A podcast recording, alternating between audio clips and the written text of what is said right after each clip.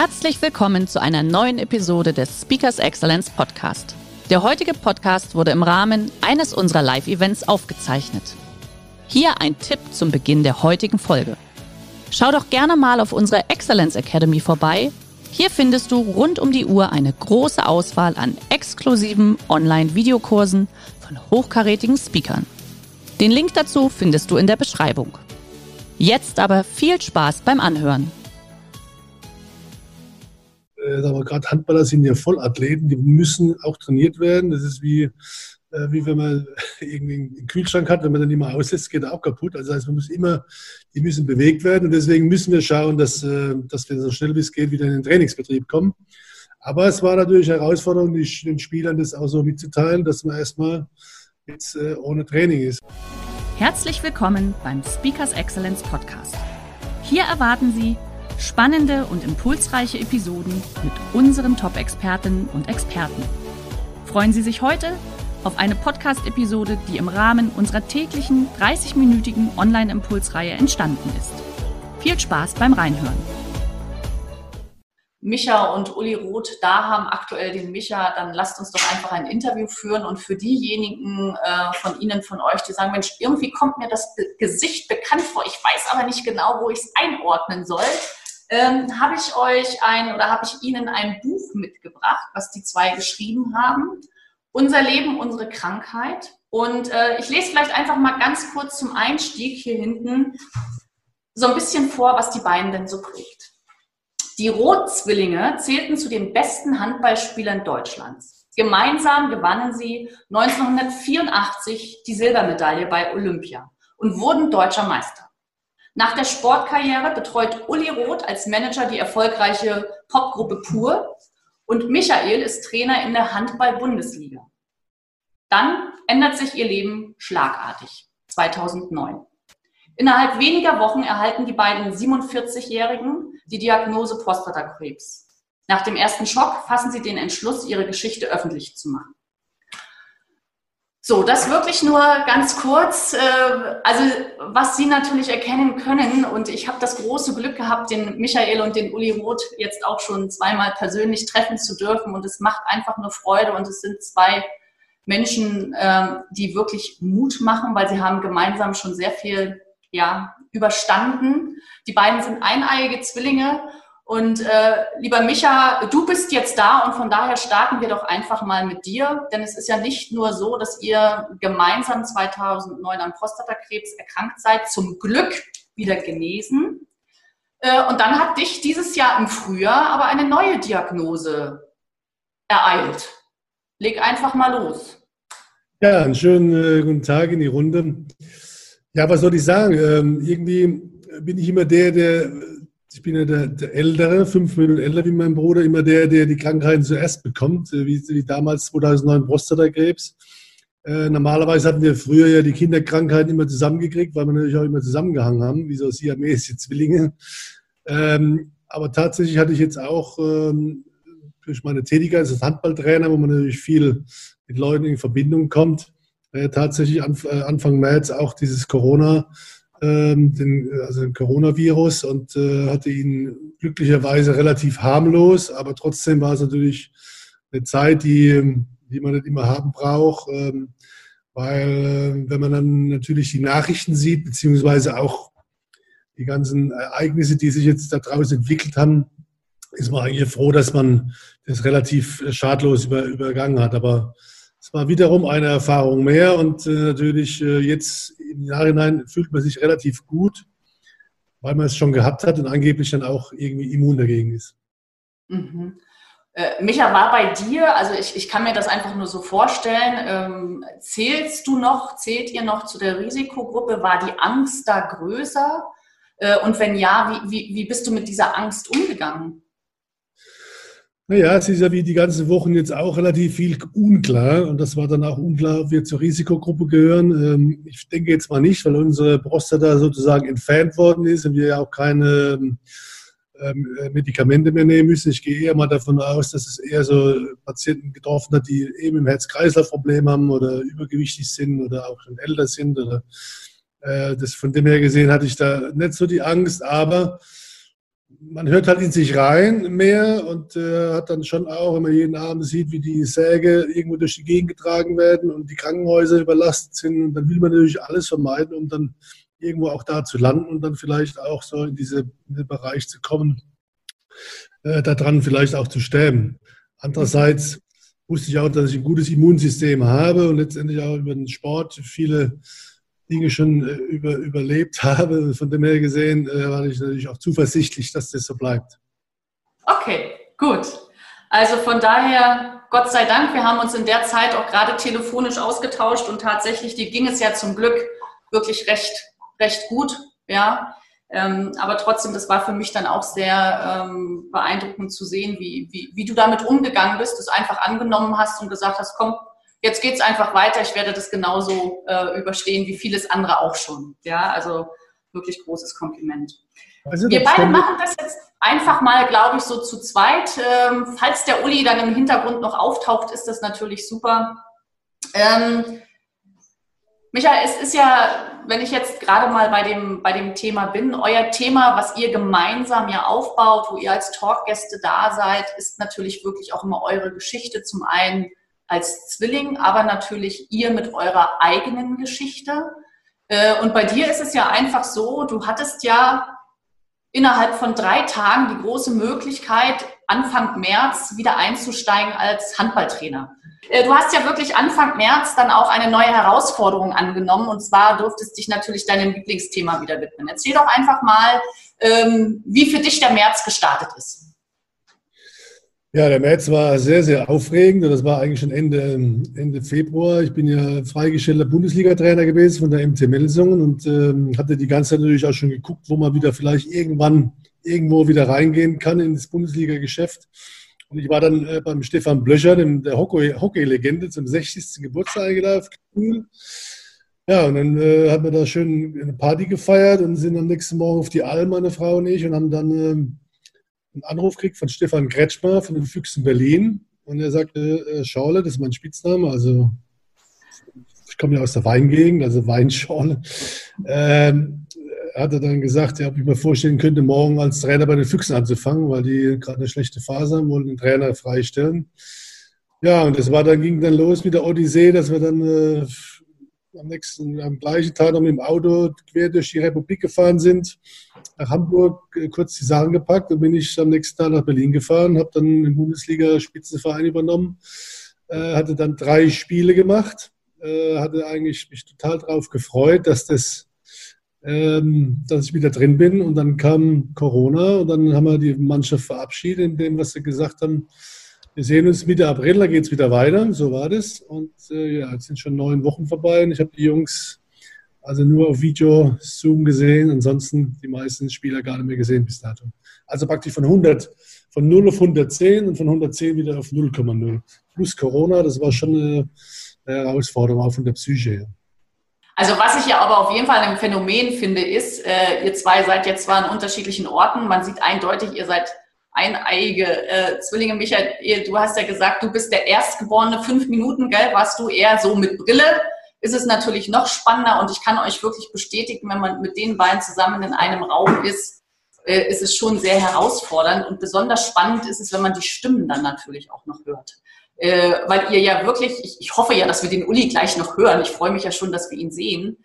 Ähm, Micha, da, da, ich, mich hat so eine, eine Anekdote total begeistert. Wie ist das sogar bei eurer Mama? Ihr seid ja mittlerweile, ich glaube, ihr seid 58, oder? Darf man das so verraten? Ich mache das einfach mal.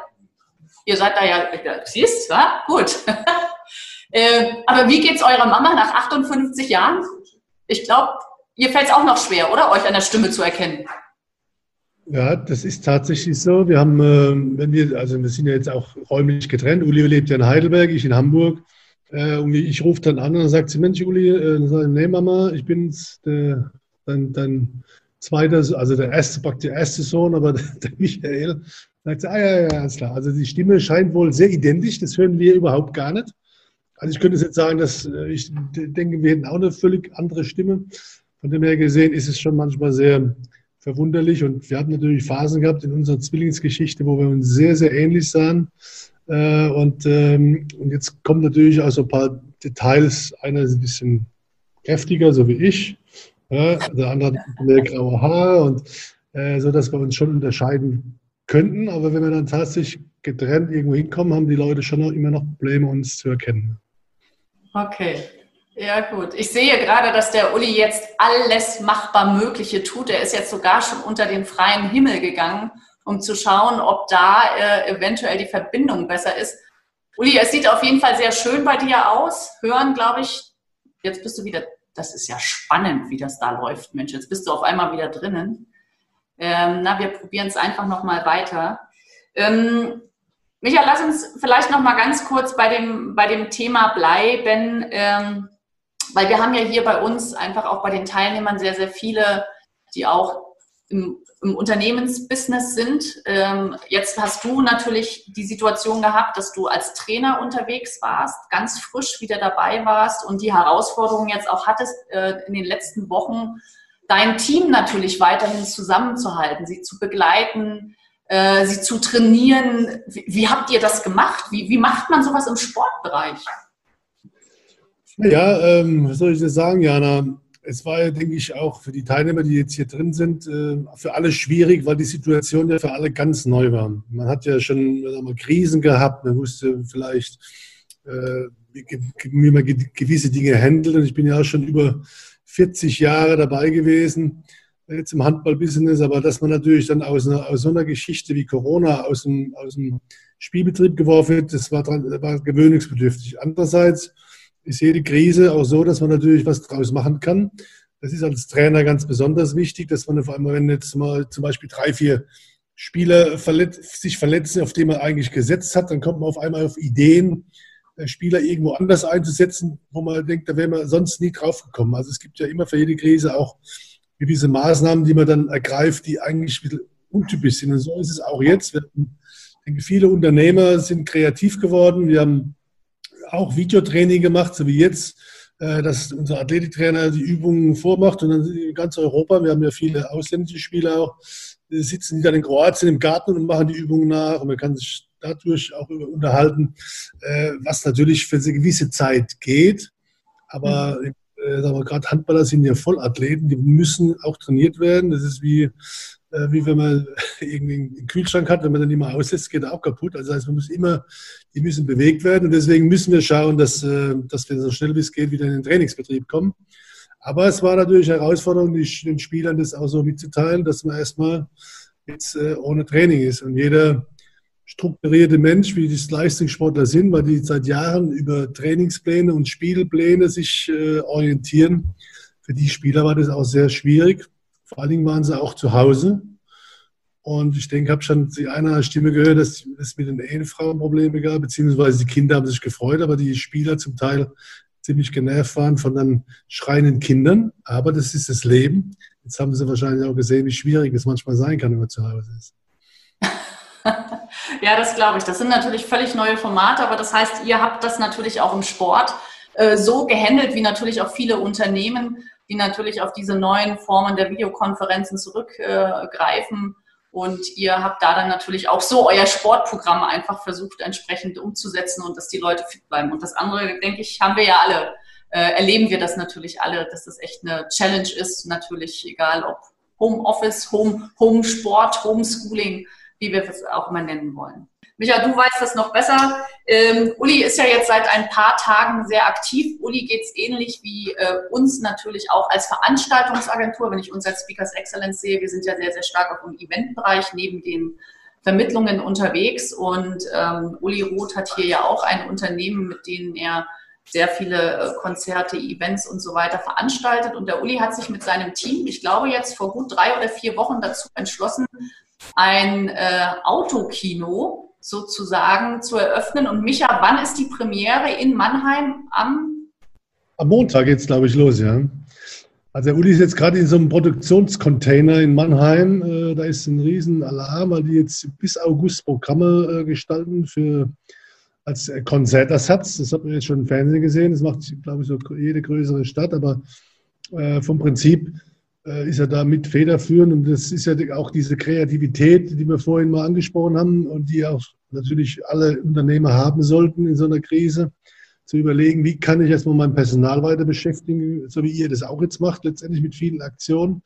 Äh, so hat äh, die Agentur von meinem Bruder auch gesagt, wir machen so ein großes Autokino und äh, machen unter der Woche die eine oder andere Film-Highlights und dann am Wochenende spielen dann Künstler auf der Bühne und die Leute sitzen im Auto und hupen und machen Lichtkonzert, haben eigene Disco-Kugel im Auto und äh, versuchen da auch ein bisschen Ablenkung zu haben. Und ich finde es eine tolle Idee.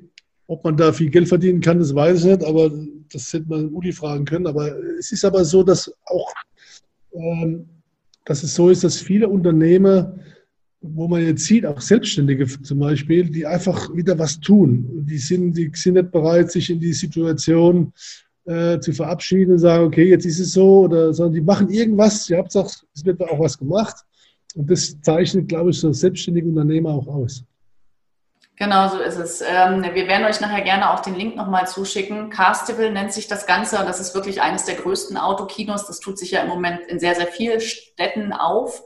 Ähm, und es ist ja einfach so, dass der Uli ja in seiner Vorgeschichte viele Jahre lang Manager von der Popgruppe Pur war und von daher natürlich auch sehr gute Kontakte hat in dem Bereich. Und so wie du eben schon sagtest, da erwarten sie ja wirklich auch ganz tolle Künstler an den Wochenenden.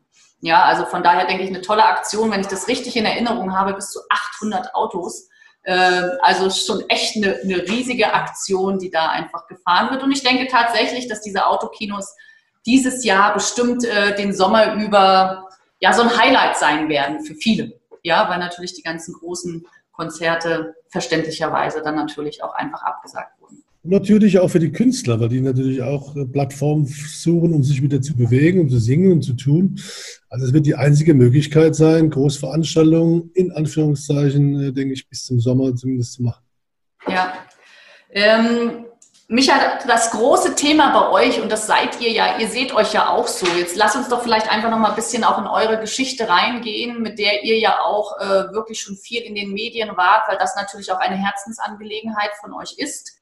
Äh, als ihr 2009 an Prostatakrebs erkrankt seid, habt ihr ja ganz klar gesagt, hey, wir wollen damit in die Öffentlichkeit gehen. Wir tragen das nach außen, dieses Thema. Und das ist natürlich schon, wo viele, denke ich, erstmal euch angeschaut haben und gesagt haben, was, du stehst da so offen zu, wie offen gehst du damit um? Warum seid ihr hierfür natürlich auch ähm, ein Träger nach außen? Ihr unterstützt ja auch die Vereinigung und so weiter. Was ist da euer Anliegen?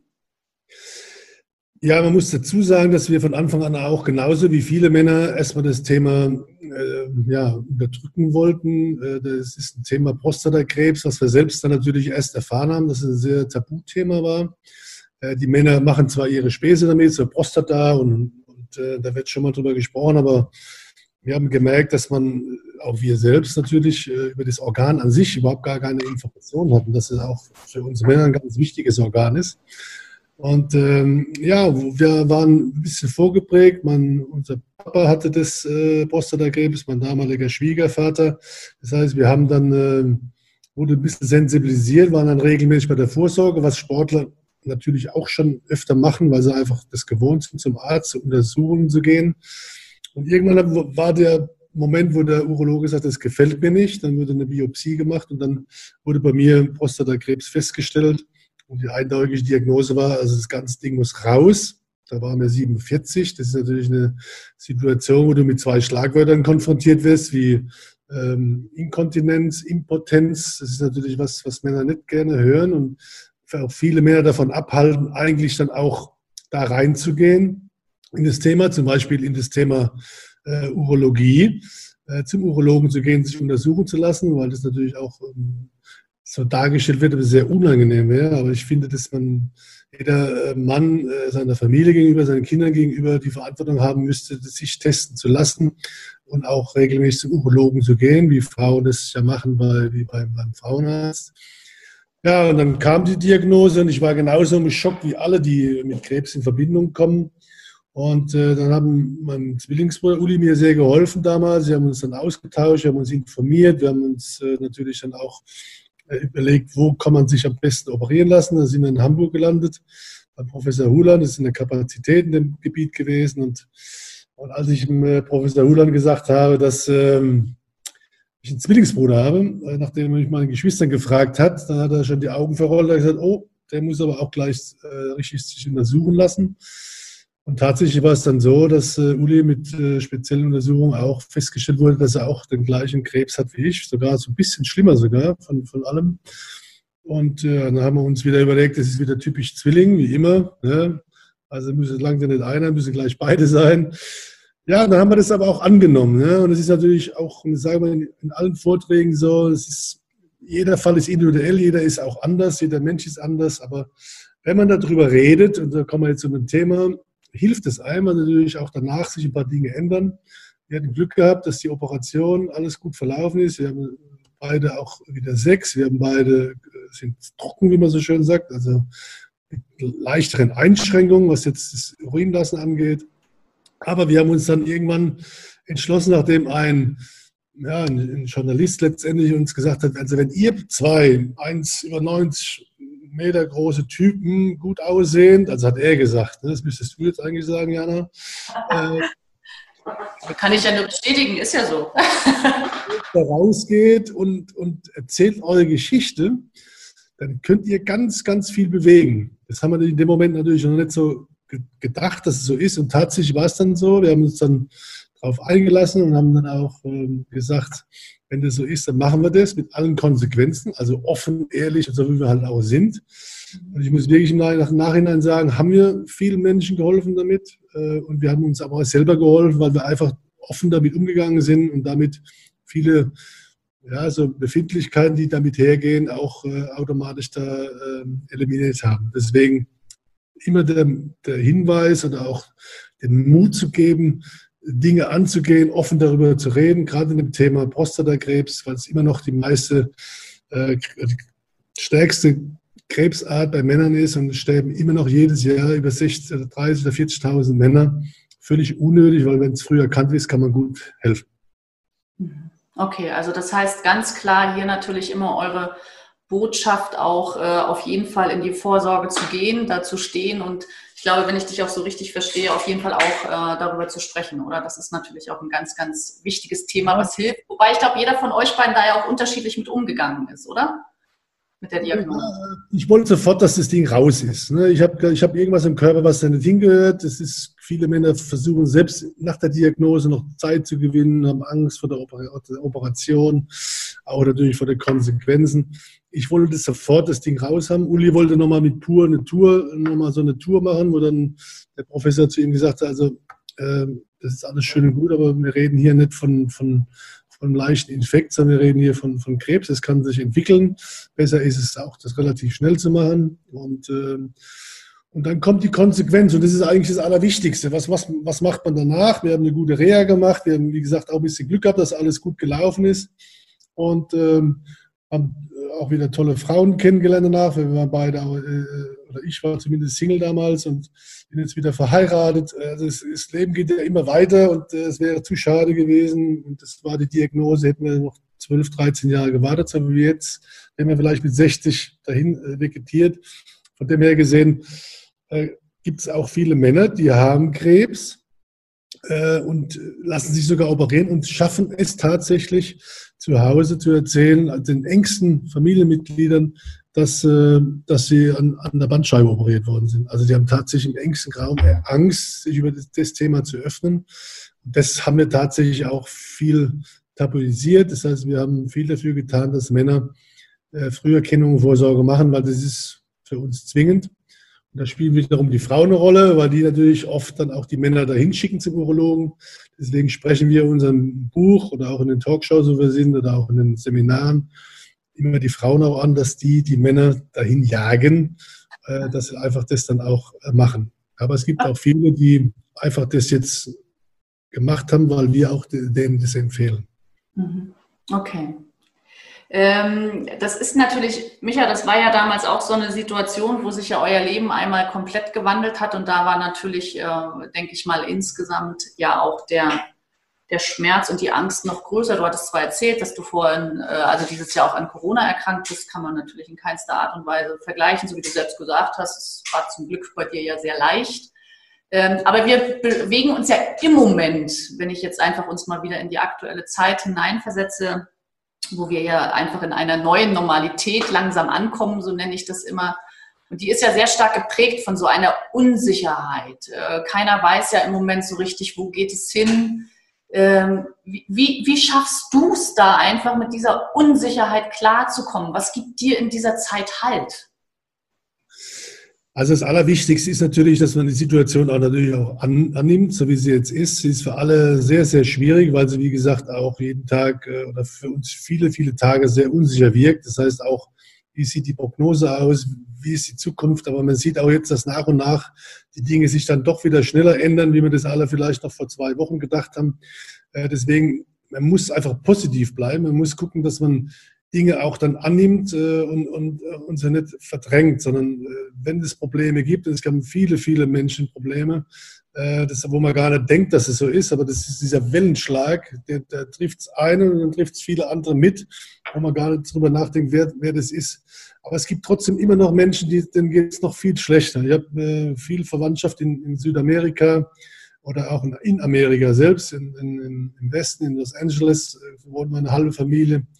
Äh, die sind viel schlimmer dran, weil die erstmal waren noch länger in Quarantäne, die sind ganz abweggeschlossen, haben, da gibt es viel Armut, wo Menschen gar nicht die Chance haben, sich dafür zu schützen. Äh, von dem her gesehen hole ich mir oft dann auch die Kraft da draus und sage, uns geht es eigentlich hier sehr gut. Die Frage war jetzt nur, haben wir mit Kanonen auf Spatzen geschossen? Das wird sich irgendwann rausstellen, aber letztendlich waren alle Entscheidungen auch sehr schwierig, auch für, für alle beteiligten Politiker, für alle Virologen, für, für uns auch. Deswegen hilft nur ein positives nach vorne denken. Das heißt, alle mitnehmen, die in deinem Umfeld sind, um zu sagen, es wird auch, die Zeiten werden auch wieder besser werden. Und alle Verschwörungstheoretiker, die es jetzt im Moment gibt, die bleiben immer äh, auf, ihrem auf ihrem Drahtsessel sitzen, sondern wir müssen einfach gucken, dass es vorangeht. Und es wird auch wieder vorangehen, weil wir einfach dafür alle, gerade wir Deutschen, alle auch diesen Drang haben, wieder erfolgreich zu sein und positiv nach vorne denken. Das geht einfach so. Okay. Gut, äh, liebe Teilnehmer, heute war das natürlich alles mal total anders als gedacht. Äh, lieber Michael, ich freue mich, dass du sozusagen auch einen kleinen Part äh, von dem Uli wenigstens mal den Einblick, was ihn gerade bewegt. Du hast euch hier wieder bestens äh, vertreten. Wenn ihr natürlich, wenn Sie noch eine Frage haben, gerne auch noch mal kurz in den Chat. Äh, ich lese gerade eine Frage, Michael, ich gebe die gleich weiter. Wie schafft man es gerade in schwierigen Situationen, sich selbst Mut zu machen und mental nicht zu verzweifeln? Du sagst ja positiv bleiben. Wie schaffst du das? Naja gut, ähm, das ist natürlich auch eine Sache, die, die man auch so ein bisschen in, in, in, in sich tragen muss. Ich war schon immer sehr optimistisch, optimistischer Mensch. Ich äh, ich habe meine Kraft immer auch natürlich aus der Familie geschöpft, aus meiner äh, jetzigen Familie, aus meiner Situation. Aber es ist auch gar nicht schlimm, wenn man mal auch abends da sitzt und ist ein bisschen verzweifelt oder ist auch äh, letztendlich mutlos oder man ist äh, auch verzweifelt, weil man nicht weiß, wie man es machen soll. Letztendlich muss man von innen raus sich immer wieder selbst motivieren. Und das ist ja das auch, was Unternehmer oder auch Leute in Verantwortung äh, wie ich also als Trainer, ihr als Agenturchefs oder jeder für sich wieder selbst schaffen muss, sich aus dem Sumpf rauszuholen. Deswegen nutzt doch die Zeit einfach jetzt. Äh, und das haben wir gemacht. Es gab auch viele Ruhezeit. Ja, erzwungene Ruhezeit. Ich war 14 Tage in Quarantäne. Das ist wie wenn du, wie wenn du so einen Wolf in einen Käfig einsperrst. Das war sehr schwierig für mich. Aber ich habe dann irgendwann haben wir angefangen, die Situation auch zu genießen und äh, wir spielen heute noch fast jeden Abend Mensch eigentlich nicht. Ein ganz beschissenes Spiel, weil ich meistens verliere, aber es ist auch eine Art wieder dieses Zusammenseins, diese, dieses Runterkommen und dass man auch bereit ist, wenn es jetzt wieder richtig losgeht, auch ähm, voll aktiv zu sein. Also ich glaube, wenn ich das so richtig höre, sich einfach wieder auf diese schönen kleinen Dinge zu konzentrieren, sich daran zu erfreuen oder und dafür auch dankbar zu sein. Ich denke, das ist natürlich ein ganz wichtiger Punkt. Ähm, ich sage einfach mal so die letzte Frage jetzt hier aus der Runde. Wie setzen Sie Ihre Ziele um? Ähm, oder zwei Fragen verknüpft. Also wie setzen Sie Ihre Ziele um? Wie setzt du deine Ziele um? Und vielleicht nochmal ganz kurz, wie motivierst du dein Team? Du hast es ja vorhin erzählt, ihr seid in Kontakt. Äh, Gibt es da irgendetwas, wo du sagst, hey komm, das ist mir wichtig, da gehe ich voran? Ja, das Team kann man äh, immer nur motivieren, indem, ich habe gerade heute was Interessantes gelesen, äh, da hat ein Spieler, der verabschiedet worden ist von meinem Ex-Verein, geschrieben, dass der Trainer Michael Roth das Familienleben bzw. dieses familiäre im Verein vorgelebt hat. Wenn man sowas liest, äh, weil er gesagt hat, seit ich nicht mehr da bin, ist alles so ein bisschen, da hieß es nur noch abliefern. Also ich habe das immer verpackt, indem dass ich auch, ich wollte natürlich auch das alle was abliefern, aber ich habe es halt irgendwie verpackt. Das heißt, man muss eine Mischung finden, gerade wenn man, wenn man ein Team vor sich hat, ob das jetzt ein Handballteam ist oder ein Team auch in, in, in sein, als Abteilungsleiter oder auch selbst die Familie. Ähm, ich halte mich immer an so gewisse Schlagwörter wie, wie Organisation, dass man ein bisschen strukturiert ist, dass man natürlich eine Disziplin äh, in, in seine in seine Struktur bringt, dass man versucht, auch mit Leidenschaft und mit, mit, mit viel Engagement was vorzuleben. Äh, und wenn man das macht, dann hat man schon mal sein Team oft dann hinter sich oder äh, vielleicht auch manchmal vor sich. Deswegen also wirklich versuchen, was vorzuleben, was, was für dich selber wichtig ist. Also macht euch mal so, so zehn Schlagworte, vielleicht fünf, die positiv sind, wie zum Beispiel, sagen wir mal, Disziplin wäre jetzt bei mir eher die Nummer neun. Ja. Dafür ist Organisation Nummer eins. Also ich bin sehr kann sehr gut strukturieren. So zehn Schlagwörter, die schreibt man sich auf und wenn man sich an denen dann festhält, ist wie so ein roter Faden, hat man immer eine gute Chance, auch sich selber und sein Team gut zu führen. Okay, wunderbar. Lieber Michael, ich sage ein ganz, ganz großes Dankeschön äh, nach Hamburg und ich freue mich, wenn wir einfach auch mal hier in Stuttgart oder wo auch wieder äh, wo auch immer zusammensitzen, gemeinsam natürlich mit dem Uli. Lieber Uli, vielleicht siehst du uns ja jetzt. Danke, dass du so tapfer äh, im Hintergrund immer noch mit, mit dabei warst, mitgefiebert hast. Schön, dass Sie in diese Podcast-Episode reingehört haben. Weitere Informationen zu unseren Expertinnen und Experten finden Sie in den Show Notes. Wenn Ihnen unsere Podcast-Reihe gefällt oder Sie haben Wünsche und Anregungen, freuen wir uns auf Ihren Kommentar.